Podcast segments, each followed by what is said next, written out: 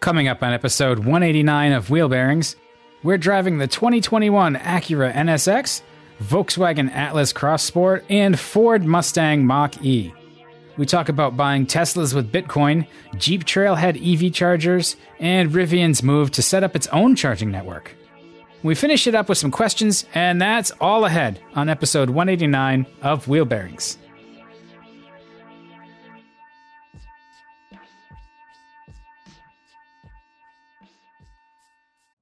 You know how to book flights and hotels. All you're missing is a tool to plan the travel experiences you'll have once you arrive. That's why you need Viator. Book guided tours, activities, excursions, and more in one place to make your trip truly unforgettable. Viator has over 300,000 travel experiences to choose from. Everything from simple tours to extreme adventures and all the niche, interesting stuff in between. So you can plan something that everyone you're traveling with will enjoy. Real traveler reviews give the inside scoop from people who've already been on the experiences you're considering. So you can plan with confidence. Free cancellation helps you plan for the unexpected, and 24 7 customer support means you can travel worry free. Download the Viator app now and use code Viator10 for 10% off your first booking in the app. Find travel experiences for you. Do more with Viator.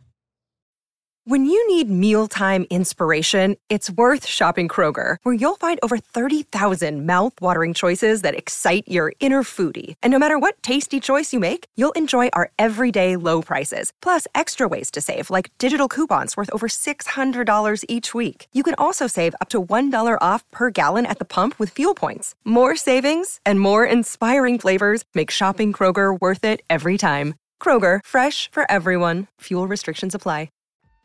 Did you know you can support Wheel Bearings directly?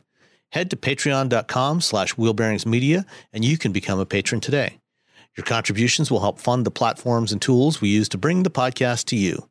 And exclusives and improvements are already on the way thanks to your generosity. So if you want to be part of an automotive podcast like no other, head to patreon.com slash wheelbearingsmedia. This is Wheel Bearings. I am Dan Roth from Forbes. I'm Sam Abuelsamid from Guidehouse Insights. And I am Nicole Wakelin from a whole bunch of different places. What's the what's your favorite? Oh, mm, What- probably oh, I can't can't say favorites, right? favorite. Yeah. Then everyone else is going to fire me, right? Get you in Um, trouble. What's what's okay? I'll just say the first one that came to mind. Car expert. How's that? Okay. Perfect. All right. I'll say sounds like a different one every week. Oh, that's good. Yeah, you, and you Yeah. know you can get them in a bidding war. Be like, look, you get first billing Right. on the. There you go. Like who will give me five bucks to say your name first? exactly. we'll sell we'll sell the naming rights for the show. right. We've had some new Patreon supporters sign up, so I wanted to say thanks to Ronald Richmond, Chintan Amin, Marcos Bello, and Tristan Ollie. Thanks everybody so much for your support of Wheel Bearings. It helps us build out some content that is underway. It's coming. We've got some writer auditions going on right now, so stay tuned. There's more to come, and we appreciate your support. And so, if uh, you haven't caught up to last week's episode or you missed the little snippet in the middle, um, Nicole, you are our newest co host on Wheel Bearings. yes, I am. Since Rebecca left and I actually helped her relocate all the way across the country, um, I'm going to take her place, or I'm going to try to anyway. So yes. So thank you. I'm happy to be here. This is Um, kind of fun. We are, We're glad to have you. yeah, we're thrilled to have you. Um, I'm surprised you made it back in one piece so quickly. Uh, that's impressive. Maybe there's a story there from the, the relocation, but why don't we give you top billing? Um, what have you been been driving around since you I'm- landed? I'm in a totally boring car that nobody notices, and not a single person has stopped to take pictures of me in traffic. It happens, to Especially the- in that color. Yeah, it, You know, that the- color and the just blends into the background. Color, yeah, It happens I to am all of us. in. I am in a what do they call it? Indy yellow pearl, I believe is the color. 2021 Acura NSX. That's really Um, dull. I'm sorry. Maybe next So week we can get you in a nice Camry. You know, get, I it's, know, you know, those those those boring hybrids. I mean, who who wants those? Right? It's like totally dull. I'm like, well, okay, I guess I'll drive it if I have to. And it's only got two seats. I mean, what are you going to only do? got two seats. What am I supposed to do with that? Literally, I was taking things or trying to go someplace, and I have a teenage daughter. I'm like, well, you can drive and meet us, right? Because I want to take the NSX. so Perfect. yeah, that is what I am driving, uh, and it's it is a hoot to drive that thing. I love that car. Is is this the first time you've had an NSX? I drove an NSX for a hot minute at an event a couple of years ago, and literally it was like this horrible heavy traffic. So it's like drive 10 minutes that way, but you're only going to go five miles an hour and then come 10 minutes back in the same traffic. Oh, what a waste. So technically second time, but yeah, total waste the first time. Well, I don't know. Uh, It's not necessarily a waste. Driving a supercar like that in traffic at least lets you know how it behaves. They're they're you know um, cl- classically finicky and they hate to go slow in traffic. So to, they don't like slow. Yeah. I mean, they're they're not cars that like slow. Even just like driving around town when there's a stoplight, you just have to slow down too many times. It's like stop this. Yeah. Find a highway woman. I'm like, okay, hold on, I'm working on it. Compared to other, you know, high performance sports cars, you know, how, how would you say the NSX fares? Okay. I don't, and I know, Dan, I think you had the NSX already, right? No, you didn't. Oh, for No, some I reason, I, don't. thought you had. No. I was under the same impression you had. Was it you, Sam? No, I, I, yeah, I had it uh, for a long weekend a couple of years ago, and I also had a couple of short periods with it. I drove it at Milan Dragway. They were doing a, a, a demo event with their launch control system. So, Got it. Cars like this, these sort of supercars, they're always a little, generally speaking, they're great and they're fast and you feel the power and you hear the power. They sound fantastic, but they can be sort of a pain in the neck to drive for too long. Like they're very harsh. They aren't nice to just cruise in.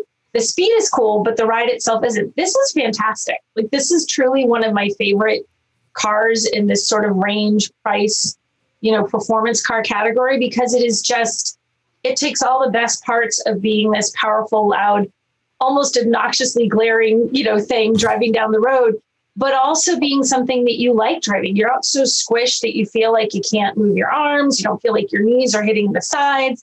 I I really liked this weekend. Like I'm loath to give this up on Monday. I'm probably going to get the most boring, tame car ever, and it's going to feel like I've been knocked right off my perch. But uh, yeah, I really have enjoyed driving the NSX. It's been a lot of fun. That's the thing about the NSX. When the first one came out in 1990, it transformed the expectations that people had for these what we the, back in those days we called exotics. Nobody was calling them hypercars or supercars then. They were they were exotics.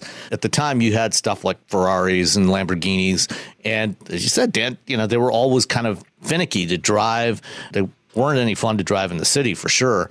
And the original NSX totally changed the expectation that people had for these kinds of cars by making it fast, but also very civilized. I, you know, the one time I had an opportunity to drive an, an original NSX, I got in. You know, it's, it feels like an Accord. Well, that was- It's yeah, like, that was the it's thing, like a like- really fast Accord. and that's exactly Yeah. what it was. It was really the first car of that type capable of that kind of performance that just worked like an Accord. It was that kind of reliable and easy in any conditions and uh, that kind of quality that you'd expect. You know, if you look back at a Ferrari of the time, like some, what would- what would be a contemporary Ferrari, like a 348? uh, that yeah, probably a 348 at that time. I think. very hand built, um, which uh, it, it can be quaint and it's interesting to look at. But when you spend that kind of money on it, and then you compare it to the NSX that cost uh, what like sixty grand at the time, there was really no comparison. The NSX was built much better. So that kind of build quality and ease of use and reliability, you have the original NSX to to thank for the uh, Ferraris and Lamborghinis that we have now. Yeah, it's it really was striking because as excited as I was to drive this, I was thinking about what you were saying, Dan. It's going to be this finicky thing. I'm going to like have fun putting it on the highway, but it's going to be sort of trying to drive it almost as a daily driver for the week for a long weekend for four days. And I haven't found that at all. Like to a shocking degree, I thought if you you know close your eyes, didn't know what you were sitting in, it feels just like you could be riding in the court. It feels like any, it feels a very comfortable, very smooth ride. Only when you really mash the gas, suddenly the sound of it and the feel of it and the way it throws you back in your seat, you're like, oh wait, not in the court, you know. But it's it's an unbelievably comfortable car. The only thing that that is a challenge, I think, and you get this with anything like this. My husband is six three, and I couldn't stop laughing every time he got in the, the passenger side because it was a sort of like pretzel folding situation. He's like, "How do you get in and out of this?" I'm like, "Just like that, honey. That's all you got." Because it, but you know, he can fit in there, but he has zero room once he's in. But getting in and out because it's so low when you're a taller guy is a little bit of a challenge. But that's any car that's low like that. Yeah, see, the trick is just don't grow so tall. I know. I told him you just need to shrink a few inches. Like six three is too right. much for the NSX. Just maybe six foot. well, luckily with buyer demographics, by the time you can afford one of these, osteoporosis is kind of set in, and you've shrunk a little bit. Maybe right. It'll, it'll shrink enough to fit by the time we can afford to buy this. That's horrible. Um, and I had one other really stupid complaint. Ready for my stupid complaint? Everyone can get mad at me. There are no cup holders. I wanted a coffee. I stopped and I got a my favorite little drink at Starbucks, my little London Fog latte, and I went to put in the cup holder and there isn't one. So my husband was my cup holder. Um, but like there was, so you have nowhere to put a drink. They're literally, I mean, I get that there's zero storage. You know, I can fit like your phone in this tiny little pod behind you, but there's nowhere to put a drink. Yeah, I mean, it's maybe a message about its purpose-built nature, but it seems like even people who drive cars like that would like to drive with a coffee or a water or something. Right. On occasion, even when you're screaming along in your hypercar, supercar, exotic, whatever you want to call it, you might like a warm beverage or a cool beverage to make the drive that much better. And you can do that, but you either hold it in hand, have someone with you, or wedge it between your knees. So yeah, well, I mean, you know, that's what I was going to say. It could be like uh, like it was in the '80s or with my first cars, where I would find where can I jam this cup? Can I put it between the seat and the uh, the uh, parking brake lever, which is not a thing modern cars have, uh, mm-hmm. or uh, can it go between the seat and the door? But it's just it's inviting disaster, um, especially if you have the cup. Like if you do the the common like I'll just stick it in my lap, um, and then you need to step on the brake real quick, and you crush the cup, and it's hot coffee. Yep.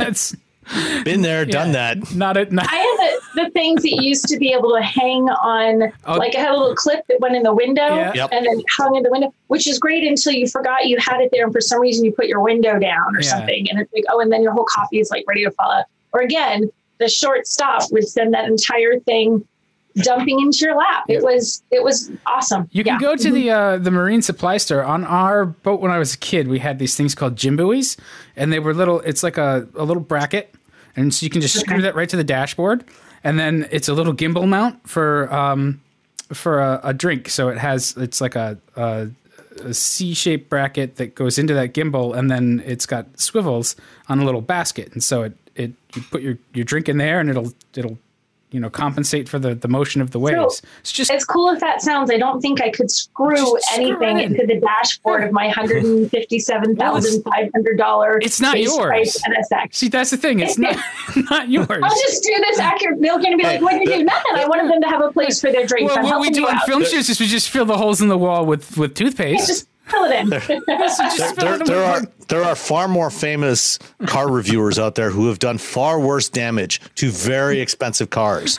So you know, I think that yeah, accurate. Okay, so when I when I do that, try that later. I'll let Chris at Acura know. Like the guy said, right. totally knew this. He said it was okay. okay. Right? You can tell Chris that I told fine. you. Yeah, Chris. Okay, Chris will come find me. Dan said so. uh, so let, let, let me ask you this: Have you driven the C8 Corvette? Yes. So you mentioned the price of the, the NSX, you know, starting like 156, 157,000 yeah. dollars. I think this is the challenge that that Acura and, and a lot of other supercar makers have now is you've got this Corvette that starts at sixty thousand dollars. How how do you, you know, how would you rate the, the the NSX versus the Vet? You know what? It's really hard because I think two things happen. Yeah, there's a huge price jump between the Vet and the NSX. So there's two things. Not that you see a Corvette on every corner, but you sure see them on a heck of a lot more corners than you see the NSX. So there's a certain exclusivity, you know, that you're paying mm-hmm. for, that it makes it, you're paying more, but you are getting something that's cooler in the idea that nobody knows what the heck you're driving until they swivel their head around to see it. So the, the rarity of this makes it sort of more interesting, more fun, if that's your boat.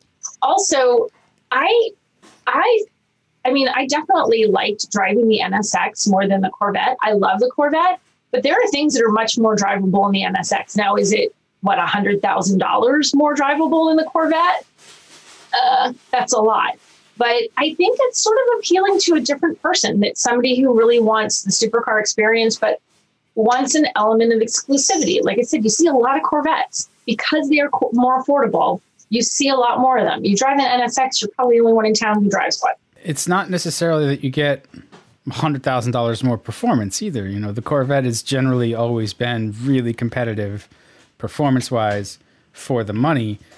So the things that you you get when you buy a different car are that exclusivity. Um, certainly, some of the the things that Chevrolet has to do to make the Corvette sixty or seventy thousand dollars, Acura doesn't have to do when their car is twice that.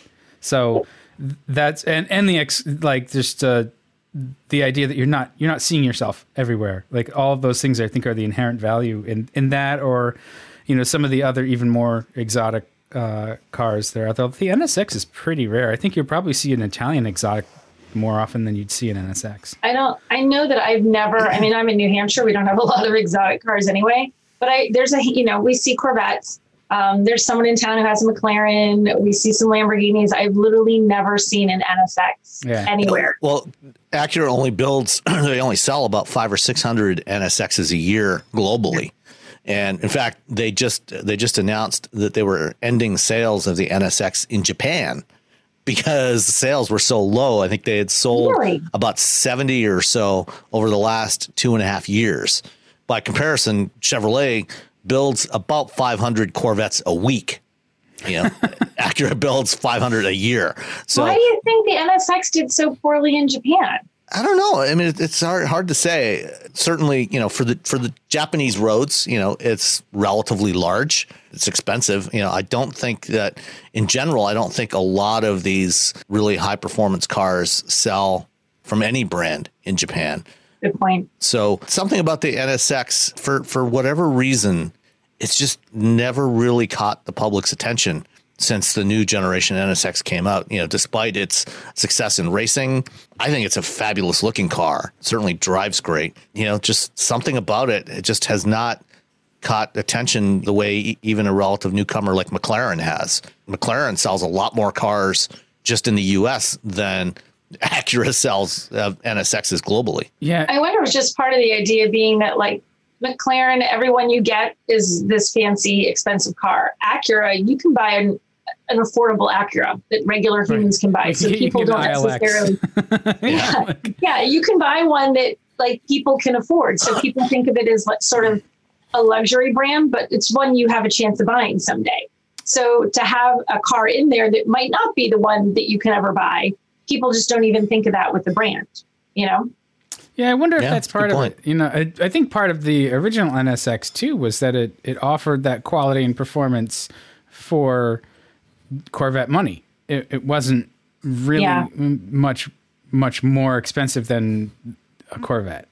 Now it's a lot more expensive than a Corvette, so it's a different thing now. And this car took a long time to get to us. Uh, I remember we were waiting for the new NSX for a while, and we I, I, I I sat through at least three uh, Acura press conferences at the Detroit Auto Show, showing you know the the new NSX concept. You know, as it went through various iterations from the first time they showed one up until they finally had the production model. It took a long time because I mean they did a lot of redesign under the skin, you know, over the course of its development because it, it didn't start off as a hybrid. You know, it started off with a transverse V6. They went to a longitudinal V6. They made it a little bit bigger, a lot more powerful. Um, so it, it changed quite a bit, you know, over its long development period. yeah, I, it's inexplicable to me why why it hasn't become more of an icon or more impressive. I mean, even the Ford GT, right, has gotten successively more expensive and exotic and different, and that sort of has a shine to it as well that maybe the NSX doesn't. I don't know. It's maybe they need better marketing. We can help them. So how much was how much is the one that you have? Well, I did not have one Monroney in the glove box, but I tried to price it out, and it looks like the one I have. I got to look at my notes because it had all the carbon fiber accents, which is another almost 10k. Oh, but the you, I engine mean, you cover, have to you have to have the carbon fiber. I mean, right? right? Right. It had the carbon fiber ugh, fiber engine cover, which was 3600, and I believe it had the ceramic brakes, 10k. So I think we're looking at somewhere in the neighborhood of 185 ish, probably more, because I'm sure there's stuff on there that I'm missing because I was literally just trying to piece it together. Um, so you're probably, you know, one eight hundred eighty five thousand dollars. It's not a cheap, not a cheap choice by any means. But would I, if I had one hundred eighty five thousand dollars to burn, would I park that in my driveway? Absolutely. If I could park uh, a hundred eighty five thousand dollar Acura NSX because I had the cash and cash didn't matter, or the most tricked out version of the Corvette, which probably still isn't even going to come close to that. I wouldn't think. I think you could probably add everything Corvette what's on a Corvette, I'd still go with the NSX because I just enjoyed driving it that much. It was just such an easy car to drive. You could really drive it every day. It wouldn't be one of those things you'd only take out when it was sunny and you just wanted to go for a cruise. You could really drive that often and enjoy it. Yeah. I'd, I'd be curious to see the comparison between like the NSX and what's the what's the cheap McLaren? You mentioned McLaren. Uh, the 620. McLaren. Yeah. I love that you use current it. One is 620, and that's, that's about to be replaced by the Has anyone ever said those two words, cheap and McLaren, Probably, together yeah, like the- that the- in history? the most affordable McLaren. Most affordable. There you go. What's the McLaren that costs like a, uh, a, a Not quite as much as your house. Right, a fixer the least the least ridiculously priced McLaren. Yeah, I, I think they start around 200 grand. Yeah, I was going to say they make a car that's like right in that that range. That would be. So then we need to do that. I'll just tell McLaren, hey, give me a car so I can compare it to the NSX. you know what? You need to do that. sure, that'll totally Hey, happen. you know, you are you are a NACTOY juror now, and they just launched the Artura. You know, so that that should be eligible, I would think, for you know North American Car of the Year. I- okay, we'll see if that ends up in I- my driveway. I'm not holding my breath. They'll they'll fly you to uh, Yas Marina in Abu Dhabi or some someplace like that to Abu drive Dhabi, it. That sounds That good. doesn't Yeah, sound I'll do bad. that. Yeah, that, I mean, That'll work if I have to. um, all right. So Sam, what are you driving? So I had the Volkswagen Atlas Cross Sport, the 2.0 SEL Premium. So it's got the, the two liter turbo four cylinder. So this is basically the same engine that's in a GTI, but in a very very different vehicle. I've always liked the Atlas. Uh, you know, since the you know, since I drove the original one, what three years ago, I think almost now.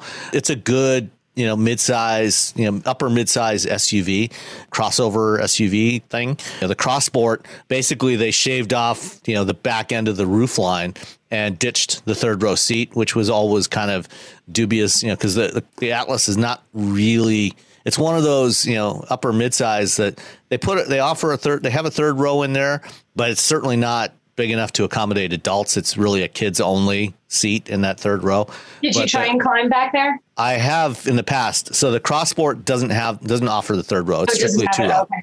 To the Atlas, it's kind of like the uh, Passport is to the Honda Pilot. Gotcha. You know, so same same chassis, same wheelbase, but you know a little bit shorter body, and they they get rid of the third row. The upside of that is you have enormous cargo space in the back behind that second row. There's a lot of cargo room in there, which makes it really great, you know, for you know road trips or you know whatever kind of you know lifestyle activities, beach carrying, all whatever you need to wherever you need to take it. It's great in that respect. I've always thought the the Atlas, you know, drove pretty well. Never had any complaints about that. The I don't. I think this is the first time I've had one. The, all the the previous times I've driven the Atlas, a couple of times I've had the Atlas. It had the the V6 engine, the 3.6 liter V6, which actually feels the, the the I was just looking at the specs. By the numbers, it doesn't have a whole lot more torque. Like the the Turbo 4's got 258 pounds feet of torque, and the V6 has 266 the but it it feels a lot stronger which is odd because usually you know these turbo fours usually have really good low end torque. And i i think it actually the the complaint i had about it you know is more about when you're driving it in normal mode. When you put it in sport mode it actually feels a lot more lively. In in the normal drive mode you know it feels kind of sluggish. Um, you know, and it's 235 horsepower, which is not bad, but it, it, it just doesn't feel as, as aggressive as I as I might want. So I ended up driving it in sport mode most of the time, or it actually feels quite good. I, I liked it. Fuel economy didn't quite match up to the the EPA numbers, which are you know it's EPA rated at 22 miles per gallon. I think I got about uh, 18 and a half, 19 miles per gallon with it. Oh, that's ugly. Yeah, you know, so Ouch. for you know, for a vehicle in this size class, it's not you know not that impressive. I mean, you can do a lot better, you know, and I think I've, I've actually gotten better fuel economy in the past with the V6. So I think I would probably recommend you know going with the V6 just because it generally feels better than the four cylinder does, and generally gets better fuel economy because I think. The four cylinder, because it, it seems like it's got to work harder, you know, it, it's generally not going to get as good fuel economy. I think Um, to be fair, though, uh, among other vehicles that size, that class, that fuel economy is not off the mark. It's just that's about what you're going to expect. I usually get over 20 without too much difficulty. You know, usually get in the 21 to 22 range. Yeah, I would with expect it to be there, segment. but like our our Grand Cherokee, which is rather hefty, um, gets uh, 18 on the regular as an average is is not uncommon depending on how we drive it. Like, so what was your your driving loop? Was it mostly in town or highway or? Yeah, you know, it was a mix, most mostly around town. You know, so you know that that obviously hurts it more. Uh, I did some highway driving with it. You know, so it's not the worst fuel economy, but it's definitely not best in class for fuel economy. Uh, at least with the four cylinder. Like I said, I've I've gotten better with the V6 before, so I think I'd probably recommend people look at the V6 instead. Design wise, I really like the Cross Sport. I, I think that changing the roof line the way they did, it definitely gives it a sportier look than the standard Atlas does. And I mean, it's it's not a huge change. You know, it's actually the same length overall. You know, and it's just a, like cutting off the the back end. You know, like the last foot of the roof line, and you know, slanting the rear glass, and it, it makes a, a pretty substantial difference to the overall feel of it. So I, I like the design, but one of the reasons why I, I asked to drive this one because I have driven the Atlas before is uh, Rebecca had a cross sport back in I want to say November December timeframe, and she she had she posted a video of her adventures trying to use the voice recognition in this thing. Right. She was sitting she was sitting outside the post office near her home, trying to ask the the voice recognition you know, to you know, nav- find this post office. Right, and it was like, do And you it- mean pizza? Yeah, I mean, it was a complete disaster, a total disaster. So I, I tried doing that, and it was just as bad, if not worse. You know, I mean, it it was completely hopeless at trying to find anything by voice. It the VW really needs to like ditch whoever their voice recognition provider is for the Atlas and start over again. Now I feel like I have to try that the first time I get one, start trying to ask it to give me directions and do things. But I have notoriously bad luck with every voice activated everything I've ever used in my entire life. Like I could say, you know, call mom and it's like, yeah, deflating tires. I'm like, no, no, no, no, no, that's not what I said. Like it just does not I don't know what it is about my voice, but I never find that it's always easy. Like I'll tell my phone, like I'll ask Siri to do it, to do whatever I want to do, you know, to get it to work through. But if I ask the car directly, forget it. All bets are off. Yeah, you know the the overall user interface of their infotainment system is fine. I mean, it's it's comparable to what you find in most modern cars. You know, not nothing nothing particularly great or or terrible about it. Just that voice recognition is just completely utterly hopeless. Um, but what it does have, it does have wireless Android Auto and Apple CarPlay support, which is good. Um, and it, you know, the one I had had the wireless charging pad underneath, you know, in the little pocket at the bottom of the center stack. So, you know, once you connect it the first time, you know, the next time when you get in the car, you know, it just automatically connects to the phone.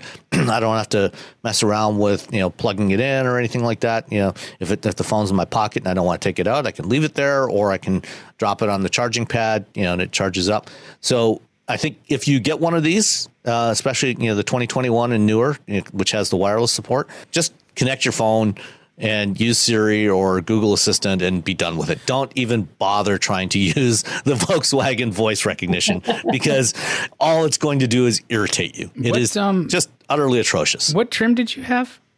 Uh, the SEL Premium, It says about forty five thousand. all in, this one, including the delivery charge, uh, came to forty-eight thousand one fifteen.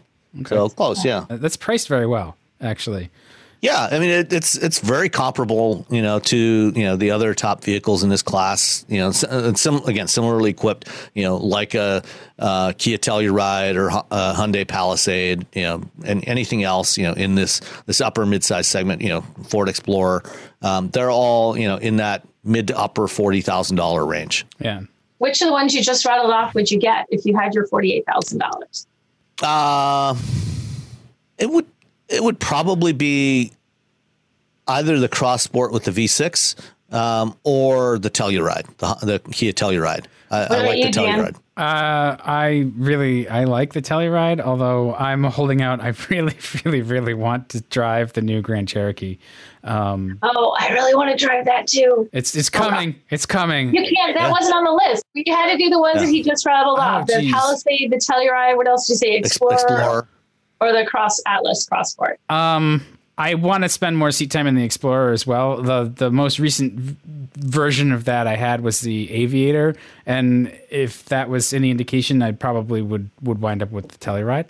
Um, just for the extra sort of space and ease of use, and, and some of the things you get with the Kia. Um, the, so the, like, Plus, the Kia has the sounds of nature. Yes, exactly. That's right. Um, you can have like a, all sorts of random stuff playing in the background as you drive along. The uh, they're crunching snow.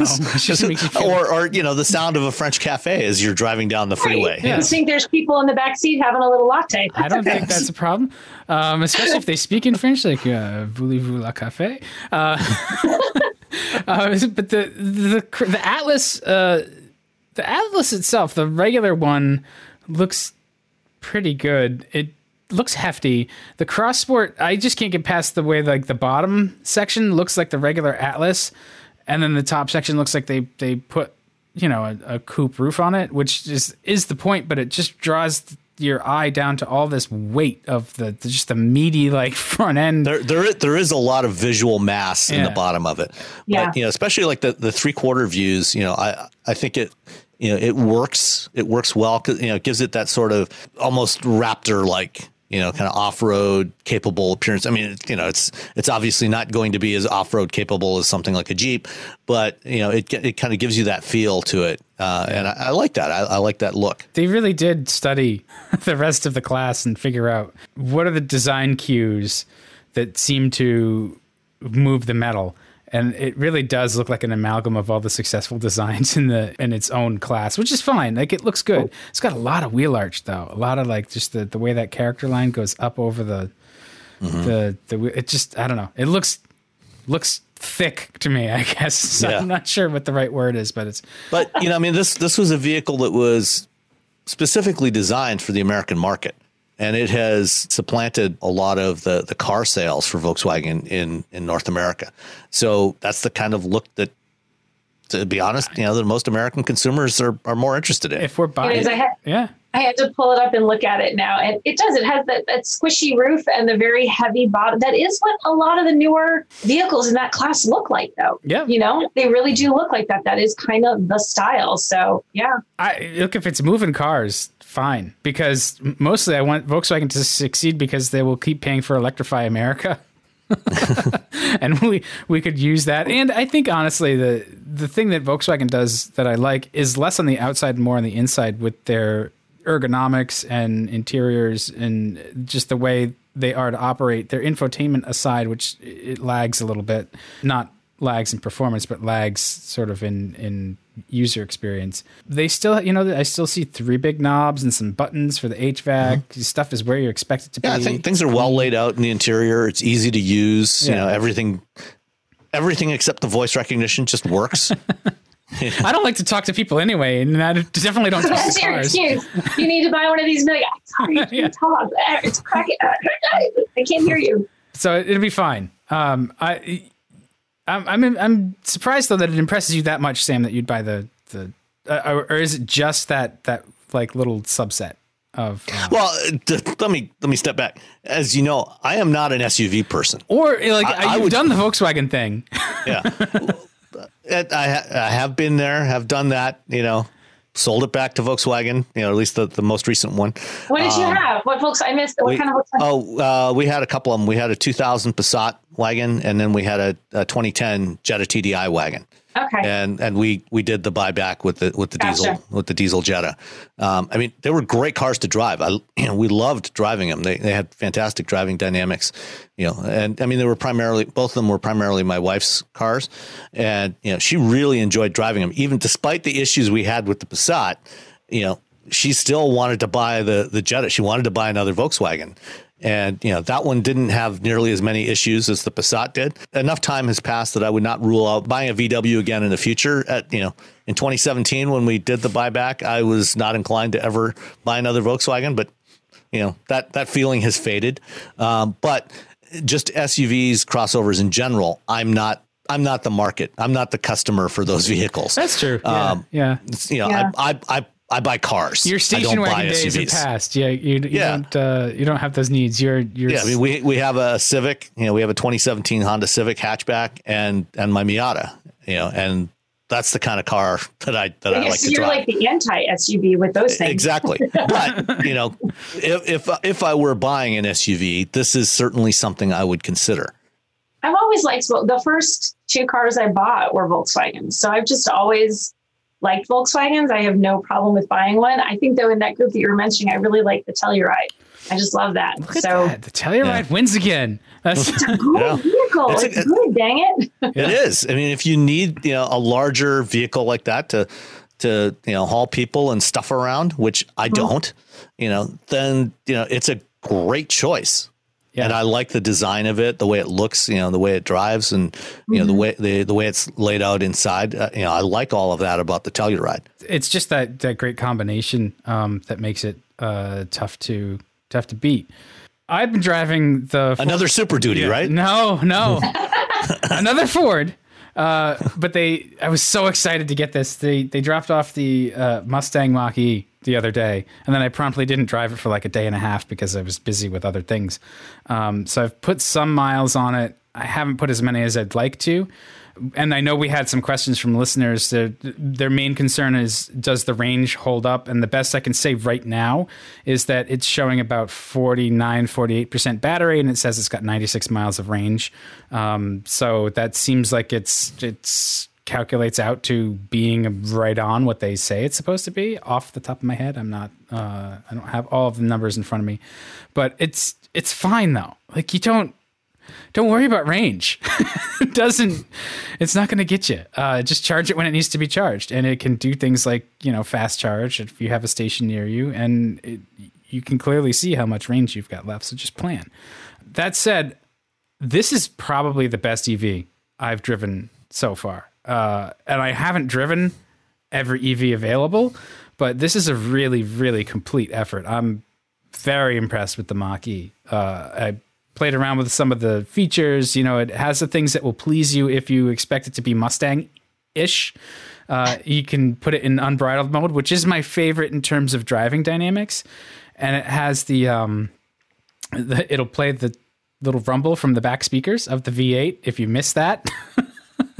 I, I found myself just shutting it off because the trick with the EV is just like you get that kind of performance and it's quiet about it. It's just it's a different experience and it it kind it's kind of like my my daughter was uh, picked her up with it and we got on the highway so we went up the, the on ramp and just to get that surge of torque she's like woo I was like yeah it's like it's like riding the Roar-O-Saurus at uh, Storyland you know because it's just the electric motor acceleration is what what happens on a roller coaster. And that's that's what you get the same kind of thing. You just you start to go fast. It's really well put together. The interior i think is you know it's there's some criticism that i think is is valid. You've got to trim weight and cost out of the car though. So overall i like the design. I i like that the not just ford but other automakers too are using fabric as an interior design element. It's a nice touch to have that speaker grill kind of fabric. Everything looks good. The the cowl is pretty low for I guess a modern car. Um, so I like how there's not a lot of stuff in your face. The giant screen is still taking me a while to get used to. I'm finding my way around it. I think that's one of those things where uh, and this is another thing where my, my daughter, 15 year old, you know, they're all like tech wizards. She's like, where do I find the, the, like, how do I find my phone to pair it up and stuff? It's like, I, I, let's hang on, let's figure it out. She's like, why is it so hard? It's like, because you set it once and then like once the car is set up as your device, it, it's the stuff you want is there. So you only go through the pain for that first, you know, f- few days or few weeks of, of ownership. And then you, once you learn it, everything becomes second nature. You can customize the screen to to have what you want there. So as an owner, I think that's much less of an issue than, than it is as a reviewer. It's I'm probably not going to get all the way through learning that interface before I have to hand the car back. But the the instrument panel in front of you is just this little LED that gets blocked by the wheel a little bit. So I was like, Oh, I found that too. yeah. Um, I was wondering if that was, I'm interrupting because I was wondering if it was just like my height or the, how I sat my seat or, but I felt like it, it took the edges, like I Yeah. couldn't see the whole thing. And I thought that has to be just me that for some reason I'm exactly the wrong. I, spot I mean, it could just be us that we are we're not the right type of shape. I and it's there's not really information over in the edges that get blocked, but it's still it's like that It's like disconcerting. You feel like you're missing something even though you're not. Yeah, but dynamically, you know, the steering is great. The acceleration is certainly fun. Um, the ride and handling are well done. It, it's very composed. Uh, you know, I've had it on back roads, and it actually uh, just the way it goes down the road encouraged me to bend it through some of my favorite curvy sections. and that was a good time. So, uh, you know, EVs sometimes tend to not want to be driven in anger. they kind of they they both protest uh, with their tires and stuff. Uh, this the Mach E is just a, it's a really complete effort. As I guess uh, sort of my best way to describe it. Rear seat headroom's not super great. Uh, I think it's it's fine for what it is. I you know the hatch area is a good load area. I stuck a bike in there. Um, I went and picked up the bike from the shop. So you know, as a car that you can use, I think it's the right call to have it be a four door, five passenger Mustang. Um, I mean, they own the Mustang brand. They can make a whatever the hell they want to call a Mustang is a Mustang.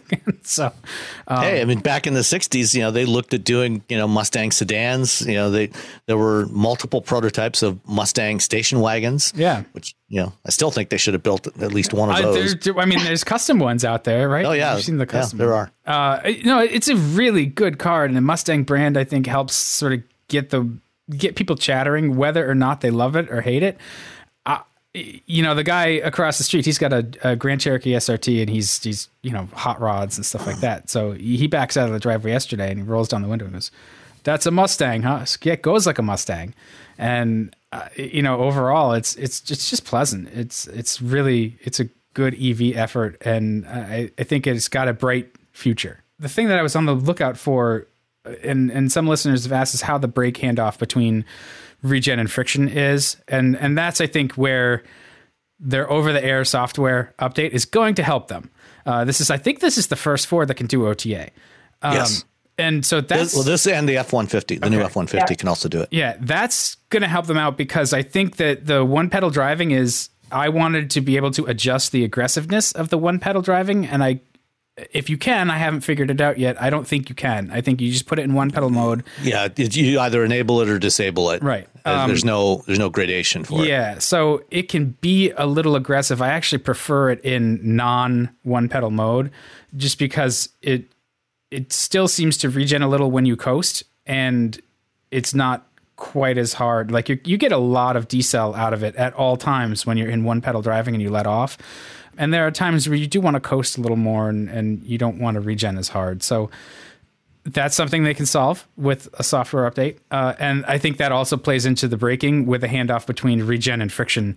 Uh, it can be a little grabby. I, I, I think one of the things that happens as a car reviewer is we drive a lot of cars and we adapt to stuff like that. So maybe the first couple stops was like, yeah, all right, that's a little grabby, and we figure it out pretty quick if you're coming from a different car, you don't you don't drive a lot of stuff on a regular basis, it may be a little bit more disconcerting. I can see what people are talking about. To me, I don't I don't really find it to be an issue. You know, I think you might be right, Dan, because we do so often have to get in a vehicle that you're not quite sure how the braking is going to feel. You're not quite sure how the acceleration is going to feel. And you have a couple of awkward stops or starts before you get the hang of it. That if you've never done one pedal driving like that before, I do think it'd be a little bit tricky in the Mach E, and you might have that moment of, oh, I can't do this. This is, but you, it's going to take some getting used to, and it is a little grabby. But I wonder how much that would uh, bother people who really never experienced that kind of thing before, because it is more aggressive. Hopefully, like you said, the software updates will smooth out that transition and make it a little easier over time. Yeah, it, it always is challenging to do the blending between regen and friction. I mean, the last couple of years I was working as an engineer, that's actually what I was working on was electrohydraulic brake systems for for hybrids. And you know, we're that was one of the challenges was going between back and forth between regen and, and friction braking and trying to get that transition smooth. It's really hard to do because friction brakes can be very inconsistent, you know, depending on how hot they are, if the brake pads are, or the rotors are wet, you know, if it's cold, uh, you know, all kinds of different conditions change that. And if you've got one or the other, you, you do get used to it. But, it, you know, when you're trying to control that that blending of the two, it's it's really hard from a software perspective. And one of the things you can do in the Mach E, you know, if you switch the drive modes, like you can't you can't really uh, control the the one pedal driving directly, change you know the amount of regen you're getting. But um, if you switch between the unbridled and the whisper and the Engage. I forget what the engaged mode, uh, it does actually change the amount of regen you get. So if you go to engaged and or down to, to whisper, you will get a little bit less aggressive regen. the first time I drove a car with really aggressive regen like that was back in 2008 when uh, BMW launched the Mini E. Remember that fleet they had? Mm-hmm. A, they built like 500 electric minis as a pilot program to to learn from, and they leased them out to customers so they could learn how people use EVs. That was the first one I drove that had that kind of one pedal driving. And at first, it was really disconcerting, but I, I got used to it pretty fast. And you know, it's just a, a matter of you you learn to modulate the accelerator pedal. So it's it's not like with a, ga- a gas car where you know when you lift your foot off the accelerator, it just sort of coasts. Now you it's more like um, you know bumper cars when you go to the the uh, the midway, you know, because those are one pedal and work you know very much the same I, I way. I think that's a really good analog for it. Yeah, it and once you get used to it, you start to be able to anticipate what you're going to get, so you know. Yeah, you, you know can, just how much to re- back off the pedal to get the amount of braking that you want. Right, and so you can come to a full stop behind somebody, or you know, to a stop sign or stoplight or something without ever needing to use the brakes. But even in um, even in regular driving mode, uh, without one pedal, the the brakes can be a little grabby and a little um, inconsistent. I I suppose some some folks have uh, felt that way. I didn't find it inconsistent. I I do think that there's there's maybe a little bit of difficulty in modulating the brakes, and and I think again that's that's something you can tune out of the car. So and if those are our two main complaints, it's like how the brakes work and how one pedal driving is. It's like for a fully new model that because you look around the Mach E, they've really anytime you're doing a car like this where you're reinventing sort of the propulsion system, but you're also reinventing the car itself around it, you know, to to reflect that. They didn't have to do it this complete. They could have just, you know, stuck this powertrain in a you know, in an Explorer, for example, and it would be like a regular Explorer with a, an electric motor or whatever. But it's not that. It's every aspect of the car has been considered. You know, the door handles are different. We talked about that on the the show when you had it, Sam. Um, you know, with the, the button and the little handle there. Um, the even the interior door handles are different. They remind me of the ones in my Volvo 740s um, because they're in the armrest and you pull them back like that. But all of those little aspects have been rethought. And so that's kind of like a continual delight as an owner or a driver to just see every everything you do with the car somebody's been here and tried it and thought about it and done it this way or designed it this way and that way in the Mach-E is sometimes different than the way it's been for 40 years and, and everything else. So that's that's fun. I, I like that aspect of it too. Uh, and yeah, it was it was a very thoughtfully excuse me thoughtfully designed car. There's nothing in there that you think they just phoned this in. They didn't pay attention to it. There's a lot of thought that was put into how it looks, the ergonomics of it, how it is to live with it, how it how it feels to drive that car and, and ride in it. Um, and like you said, if the only thing we can complain about is that it takes a little longer than we'd like to get used to the grabbiness of the brakes. And the more you drive it, the more that's going to become intuitive. I think of it a little bit like when you get behind the wheel of something that has a manual transmission. I know, like we're the only three people that know how to drive those anymore. right? um, but you know, not every manual is the same. Some yeah. of them you get in and you're trying to find that pressure point on the clutch, and some of them you don't have to think about it, you get it right away. Others, like, whoa. And for a few, you know, the first couple times you're stopping and going, you're driving a little bit like someone who's just learned. You got to figure that out. Once you get it, you've got it and you never have to figure it out again. Yeah. So I think it's just a little bit like that. There's a learning curve to it. And that hopefully between that and then smoothing it out over updates, it's something won't be an issue. Yeah. So what did you two think about it? You guys, you both of you have had a chance to drive it as well. Am I am I off my rocker? Am I on point? What's what's our Mach E consensus. I, no, I agreed with you. I mean, I did notice the grabby brakes. The first, I was thinking about it as you guys were talking, the first vehicle I ever did with one pedal was actually the Nissan Leaf, which is an entirely different vehicle, but like one pedal driving is one pedal driving. I love you know? the Leaf too. I love that car. right. And but the Leaf was, and I remember with, I was trying to remember what was it like the first time I got behind the wheel of something with that one pedal driving. And it was hard. Like, but I don't remember it ever being as grabby as the Mach-E. Yeah. I never remember, you know, it was that first like, okay, so if I take my foot off, whoa, and suddenly you're stopping because I've taken my foot away too fast. But I remember finding it a little easier to modulate, and that was like the first ever. So I do think there's a difference. Like I definitely think the Mach-E is grabbier, but I figure, okay, it's just going to take a little more time to get used to. If I was driving this every day back and forth to work like in the before times, then you would get used to it pretty quick, right? So I it's it's it's just a learning curve with it. But overall, I thought it was great. I had the steering wheel issue that you had, but using it, sitting in it, the materials, it has that very um, sort of utilitarian kind of thing that EVs do because they're trying to get rid of as much weight as possible. It's not overdone inside, but it's kind of streamlined and elegant. I, I liked it. Yeah. Overall, I thought it was great. I the, the design is quite nice. The materials, uh, you know, I kind of have to give them a little bit of a pass on that. They're they're trying to get cost and weight out, so Exactly. you know it's not going to be. It's not a Lincoln.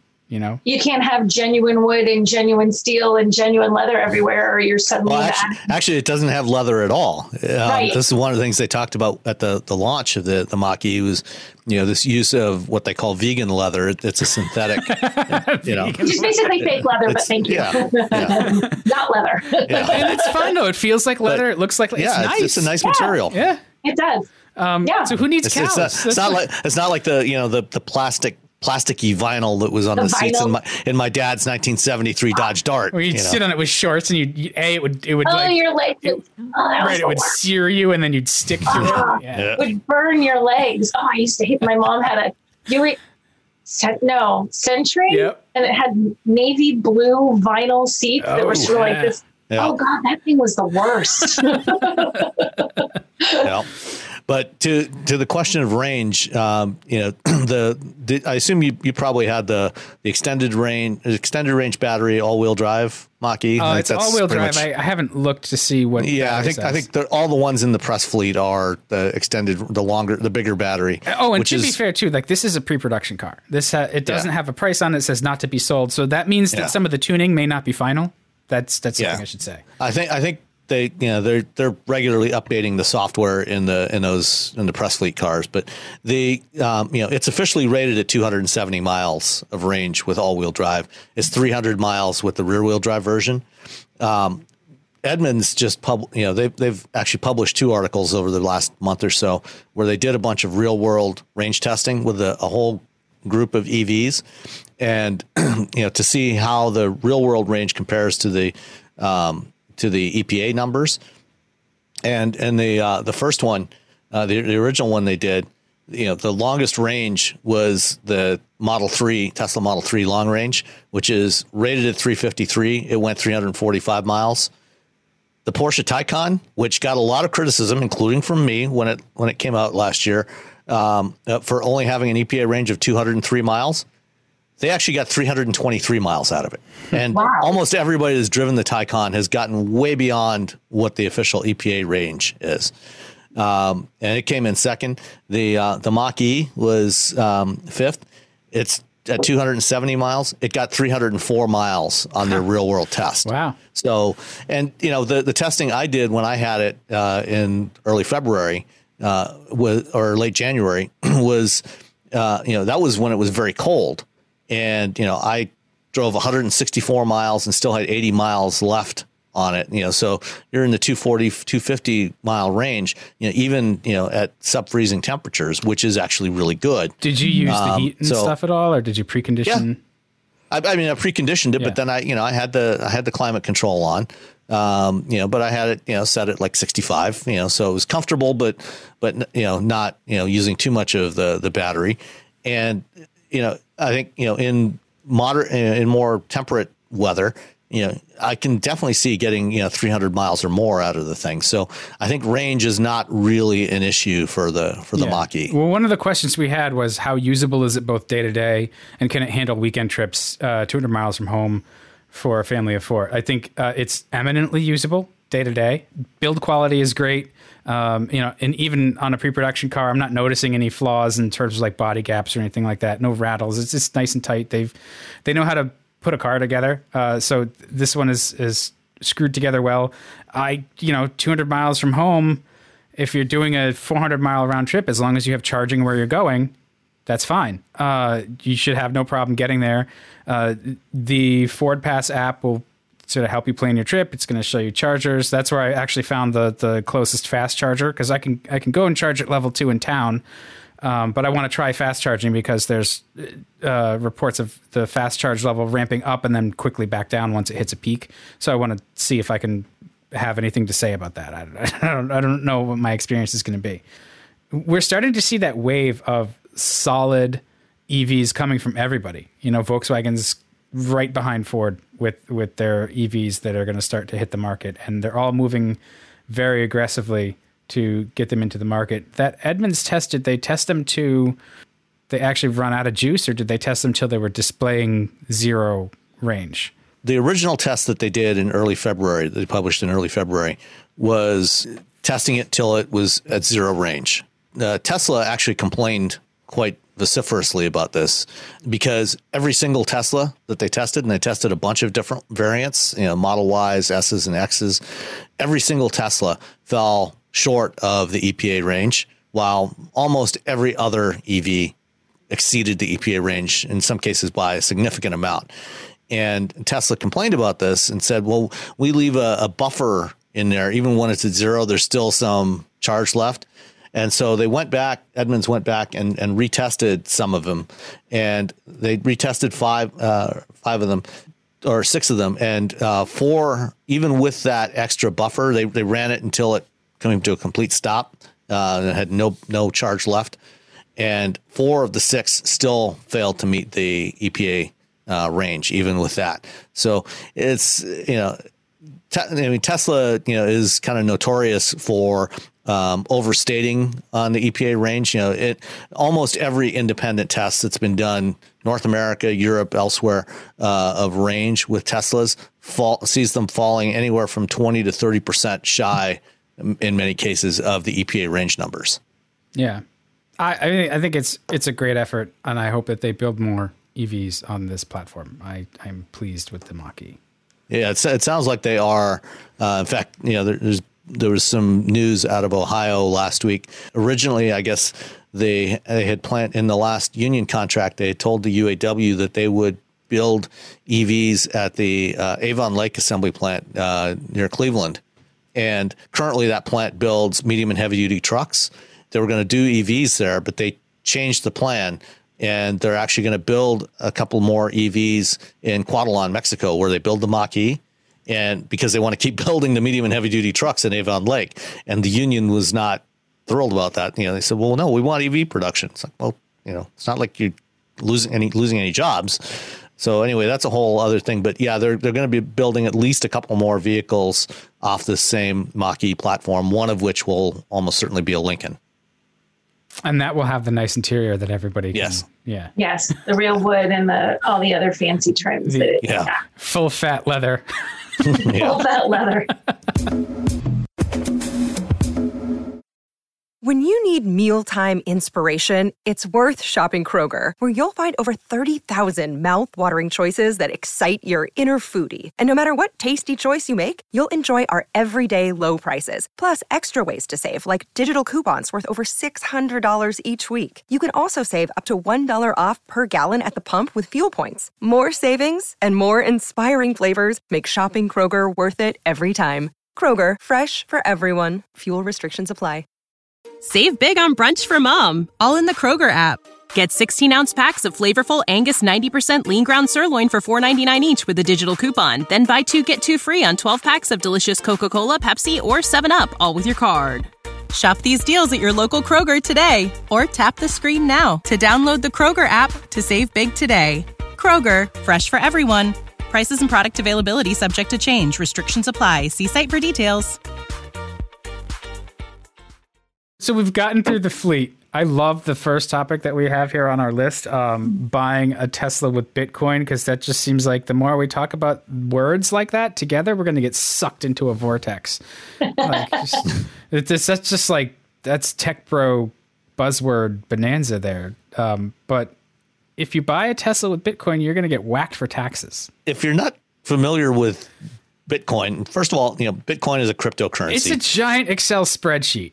That's all. That's really like slightly more complicated than that, but yeah, close. So, uh, also, yeah, if and- you're buying a Tesla because they're saving the world, understand that Bitcoin is the like filthiest, most dirty, Yeah. power-consuming thing. Right? You should just not.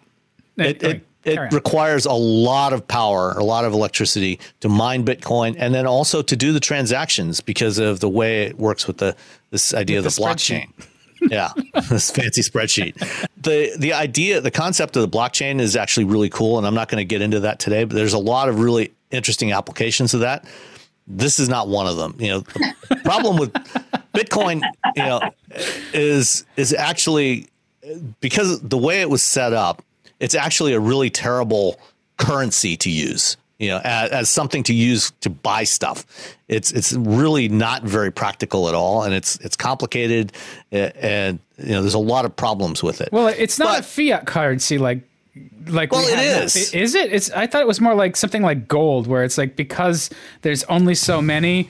It's you know the it's it's different than like a dollar, which is you know, just it's, paper. Yeah, yeah, right. The dollar is just paper, yeah, but, but, but you know, a, a, bit, a Bitcoin you know, a Bitcoin only has value to the extent that people believe it has value. Well, yeah, so which is what a fiat currency is. I, okay, I thought. I mean, at least at least with gold, you know, you have you can have a physical coin that you mint out of that's gold. True. That's true, and you can right. exchange something physical in exchange for some goods. And you know, you've got something that you know has some. Like, you know, I mean, even the value of gold to some degree is fiat, but yeah. but you know, uh, and we don't the, we don't we don't mean know, the bit, automaker. Bit, Bitcoin is Bitcoin is a fiat currency that's not controlled by any government. I think that's where I'm, I'm getting that, stuck because yeah. like our fiat currencies, we tend to think of them as backed by the full faith and and you know whatever of a of a government, and you know that that government that those that that federal backing means that they're generally good for their debts, uh, right? And so a fiat whereas currency, Bitcoin has none of that, right? Like it's what it's valued at whatever people trading it on any given day think it's valued at. Um, Which is ludicrous. But, yeah. So, so the thing is, okay, because the value of Bitcoin bounces around all over the place. Um, you know, it's highly volatile, and a lot of people are mm-hmm. investing in it. You know, actually, I wouldn't say they're investing in it; they are speculating. Nicole, do you own the, any Bitcoin? I do not own any Bitcoin. I do not. Do either of you? No. no. I didn't think so. Did you suddenly think I was quiet because like she owns Bitcoin? No, I just wanted to know. I just I uh, although no, I don't. One, of my one of my kids does. She she has invested in Bitcoin. Okay. And but that's a whole other issue. I don't want to get did into she, that. Did here. she invest like back in the day and then lose the the the like the pass key or whatever? Like no, oh, yeah, I have Bitcoin on a hard drive somewhere. Yeah. I have a million dollars of Bitcoin, but, but, it's on a hard drive in a yeah. dump. but well, uh, uh, uh, one of one of the things I, I, I do a weekly car tech segment on Leo Laporte's Tech Guy Radio Show, and years ago, uh, Leo had set up uh, a tip jar for Twit for his Twit podcast network um, for where you could donate Bitcoin, and you know he people had donated uh, almost eight Bitcoin into that tip jar. it's got to be worth a lot now. It's it's worth about half a million dollars now. wow. The problem is Leo has the the Bitcoin wallet.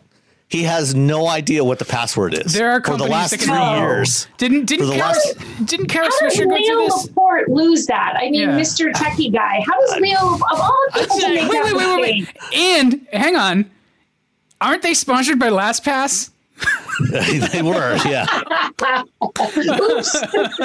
but for, for whatever reason, Leo never actually put the password for that wallet in LastPass. You know, there are companies that yeah, there are companies that can help him figure that out. There, I, oh, my entire impression of Leo Laporte doesn't. The no. man lost his password. No, he's just like us. That's all. He's just like oh, us. Oh, he's just like a man. People have, just like, like we, we have so, passwords on scraps of paper everywhere. Yeah. It's just so. So the thing is, you know, because Bitcoin's value bounces around everywhere you know, when you buy some Bitcoin and then you go to spend it on something, it's going to get converted back to dollars or to some other currency.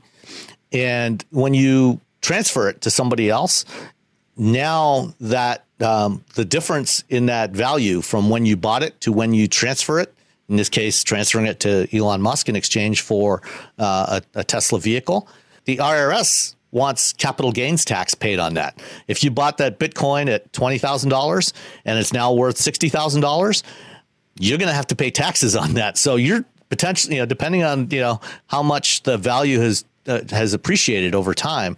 You may be, if you buy a, a $50,000 Tesla with Bitcoin, you might be on the hook for several thousand, or perhaps depending on how long you've been holding that Bitcoin, perhaps tens of thousands of dollars in uh, capital gains tax on you know just in addition to the price of buying the car. Seems But that's so. going to happen anytime, though. Whenever you, no matter what, then when you when you finally use that Bitcoin to buy it. Oh yeah, no, that's that's So it's absolutely just whether you want to have it in little tiny bits and pieces as you spend your Bitcoin wherever, or Yeah. one ginormous chunk when you spend a whole bunch of it to buy yourself a Tesla. Yeah, I mean, Yeah. I think the best way to think of it is um, it's a lot like your your IRA or something, right? Like it's it's got this this value. When you cash that value out, you're receiving that money. You need to pay tax on that money because depending on your IRA, I know there's some that you pay tax on the way in, but if it's a traditional IRA, when you take a distribution, you've you've got a capital gain.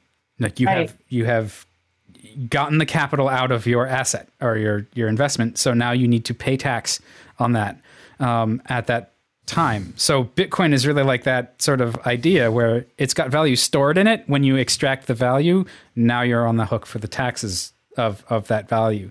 Um, it seems like a much higher tax rate than what you would pay just like a normal transaction for a car like a Tesla. Like if you weren't paying with Well, Bitcoin. yeah, you're paying that in addition to. You know, I think the capital gains tax rate is like fifteen percent.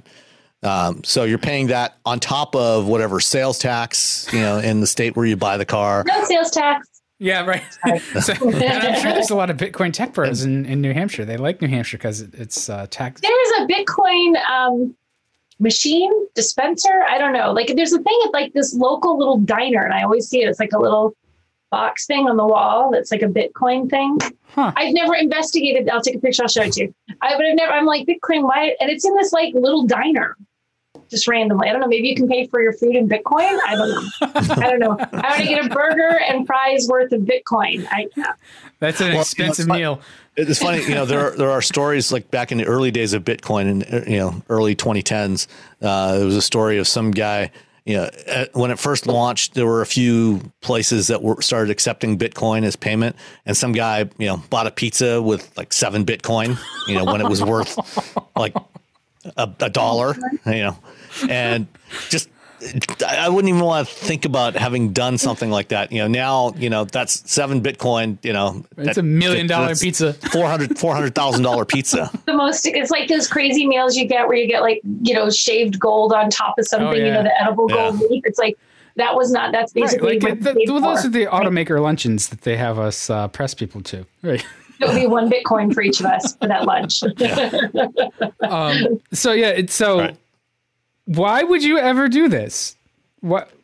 well if you want to i mean if you don't have say you don't i mean it makes no sense but it makes sense so you have to pay the capital gains on that bitcoin no matter what at some point if you feel like cashing it in right Right. someday you're getting hit with that Yeah. so you can either wait and get hit with it whenever i mean maybe you're making less money when you're retired so you're you know it makes more sense to do it when you're retired or something but you're going to pay capital gains regardless so if you don't have the money to buy the car but you can use your bitcoin and handle the capital gains your net might still be better you know at this moment if it's like that's what stands between me Yeah. getting a tesla or not paying the capital gains on that money or having to come up with you know 60 grand Yeah, I mean, you know, if if it's you know, if you bought Bitcoin when it was ten or a hundred or even a thousand dollars, right you know, it's you know fifty five, sixty thousand dollars now a Bitcoin. You know, basically free money. So even if you take out that tax, you know, Exactly. you're you're still going to be way ahead. People Uh, just have to. It's just people who don't yeah. know that there's a capital gains on Yes, the Bitcoin. just- that's yes, where just- suddenly it's like, oh shoot, that Yeah. didn't know that. Yeah. That's where your surprises. I think me. that's and that's I think the danger of Bitcoin is because it's so popular and it's it's something that's on the tip of everybody's tongue, but it is it's an investment it's it's an investment instrument. And so you have to understand investing and you have to be savvy about that. And it's that it's would a be like speculative investment Right. instrument. um, and so anytime you're investing and you're you're doing these things, y- you need to understand what's going to happen. Like I can put money in, am I going to lose it? Um, uh, straight speculation, or am I putting it in like a mutual fund where it's a, generally a little bit of a better uh, bet? Or you know, when I draw on that, what am I gonna what am I gonna pay? You know, and that's you know when you when you and especially the class of investment if you draw on your ira if you look at your ira and you're like i want a tesla.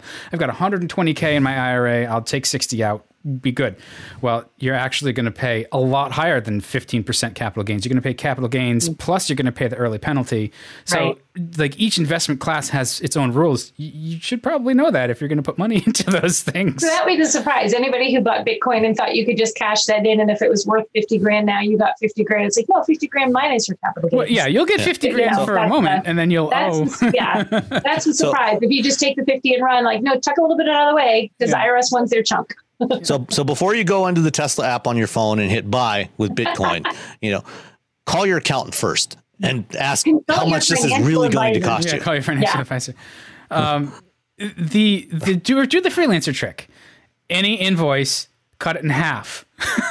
Yeah. That's what you get. I literally take it. I do that. I like always is like, oh, look at this great check. Wah wah. As I like put aside half of it so that I know that I'm good when tax time comes. Yep.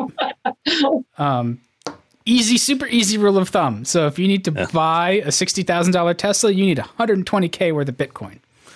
Um, All good right. luck. So sticking with the electric car stuff, electric vehicle stuff, Jeep and Electrify America announced this week that they're partnering up. Back a few months ago, when Jeep first announced the Wrangler 4xE plug-in hybrid, they said uh, that they were going to uh, install um, some EV chargers at the trailheads of some of the more popular places where people go off-roading with Jeeps, like in Moab and at the Rubicon Trail in California and a few other places. And now they've revealed more details about that. Now, since they're finally going to start actually shipping Wrangler 4xEs to customers in the next couple of weeks, they actually are partnering with Electrify America. Uh, so Electrify America is going to do the installation and operate the chargers, these these trailhead chargers, and um, they'll be available, you know, at these various locations. So if you have a Wrangler 4xE or any other, you know, electric off-roader, you can, um, you know, you can when you get to the trailhead, you can plug it in, charge it up. These are only going to be level two chargers, not not uh, DC fast chargers. Uh, but with something like the Wrangler, you know, I think you can fill it up completely in like about an hour and a half or something like that. That way, you can with you know 20 plus miles of range electric range from this thing, you can basically traverse the entire trail without any emissions. That's really cool. Yeah. This isn't like related to those monolith things that they found out in Arizona, right? That the Jeep quickly like photoshopped their brand on. those, those actually, uh, I believe, were actually prototype chargers. So Right. you looked on the back, there was a plug. Yeah. yeah.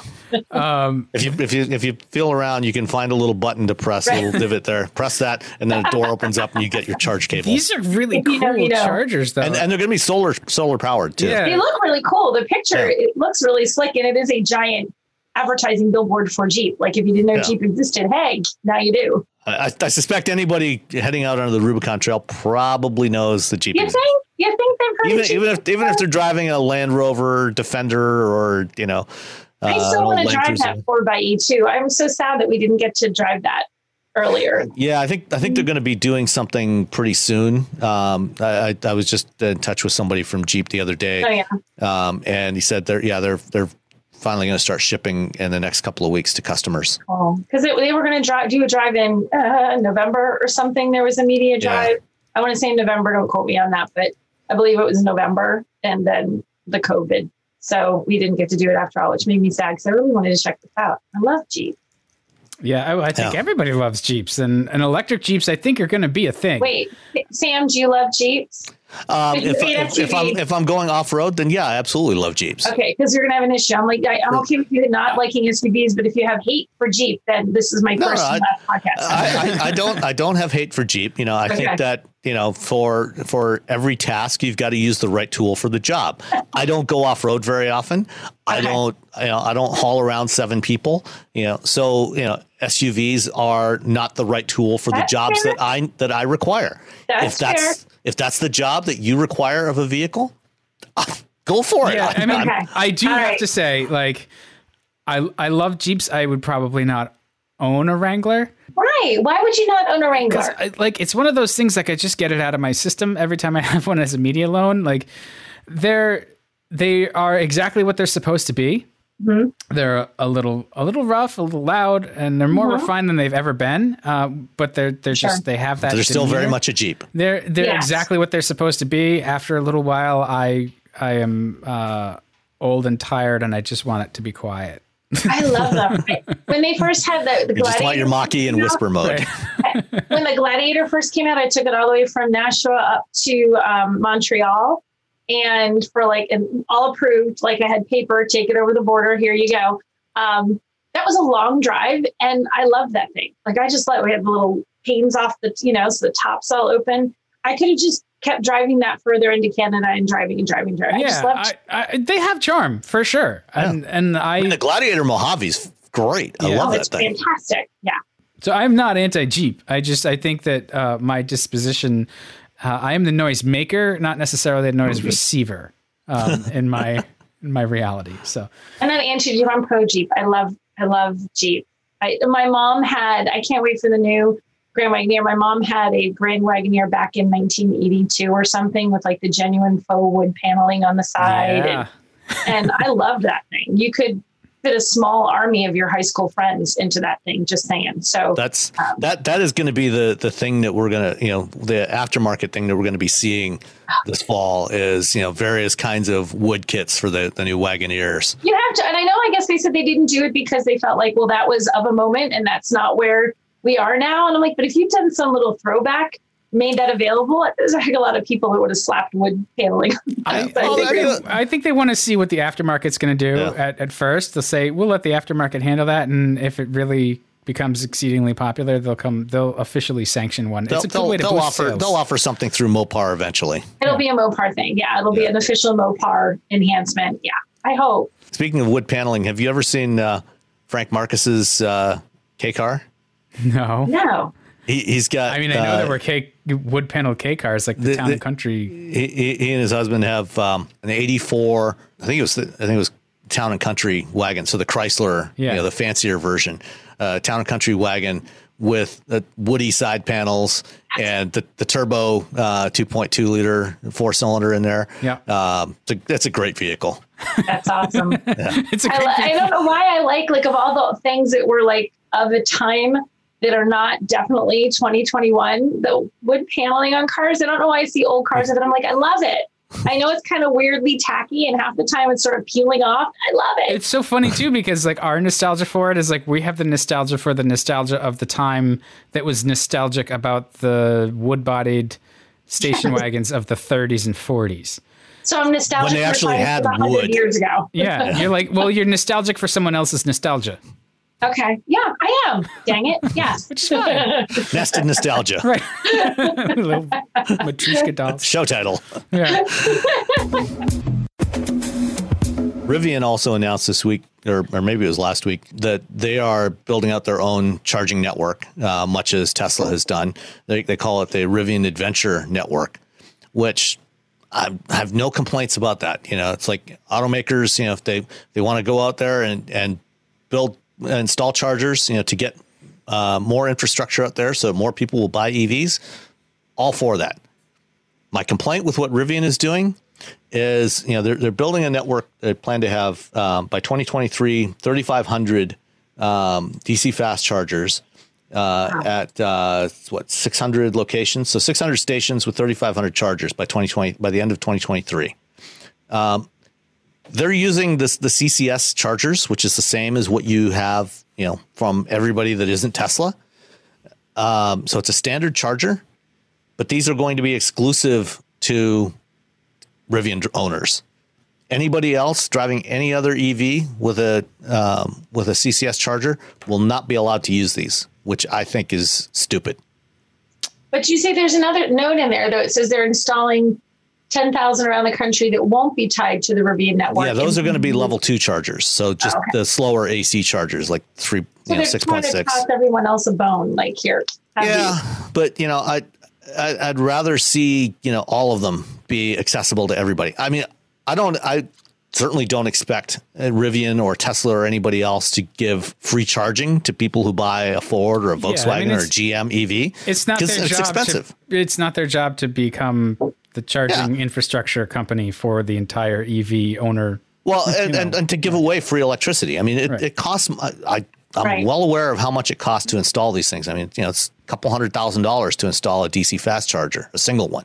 You know, and you've got to have enough electrical capacity and everything coming in. It's it's a costly endeavor, but you know, I think that one way to make your money back on that is to open it up to everybody to allow everybody to use these things, you know, and charge them for it, just like you know they charge for gas. You know, it says they're going to charge their own owners for this. The company didn't release info on how much owners will have to pay, so it'll be Rivian only, but you're not going to get free yeah. charging at all. Yeah, I'm, I'm sure that you know, like most other automakers, you know, they'll you know when you buy the vehicle, you'll get some amount of free charging, yeah. but uh, you know just uh, the restricting it only to their own customers, I think is is a fundamentally bad idea. I agree with that. I mean, I think that if you're looking at building a business, it seems like a potential revenue stream. I, I also think you have to balance it by making your customers of your special thing feel like they are special.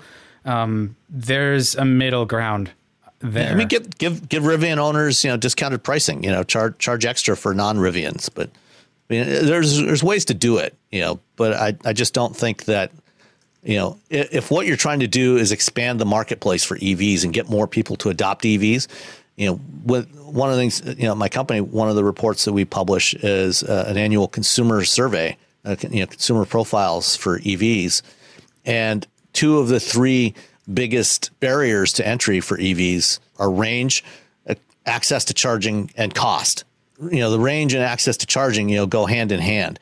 And if you don't have access to charging, you're not going to buy an EV. You know, make it as easy as possible for people to to buy an EV, and you know, and more people will buy them. This just gives you a reason to get a Rivian. But yeah, you're right; it doesn't help yeah. the overall EV market. Although maybe it does. I mean, even if you can convince someone to buy a Rivian over a you know a gas engine, you've at least gotten someone in the door with EVs who know if they get another Rivian next time, maybe now that once they're into EVs, they'll say, oh, well, this time I'll buy a Mach-E or a Tesla or a Bolt or whatever else instead. You know, it does get a person in the door, but just for their brand. Yeah. I would love for them to get to the point where they have to worry about conquests. Um, and I guess there's a little bit of that. People are very brand loyal.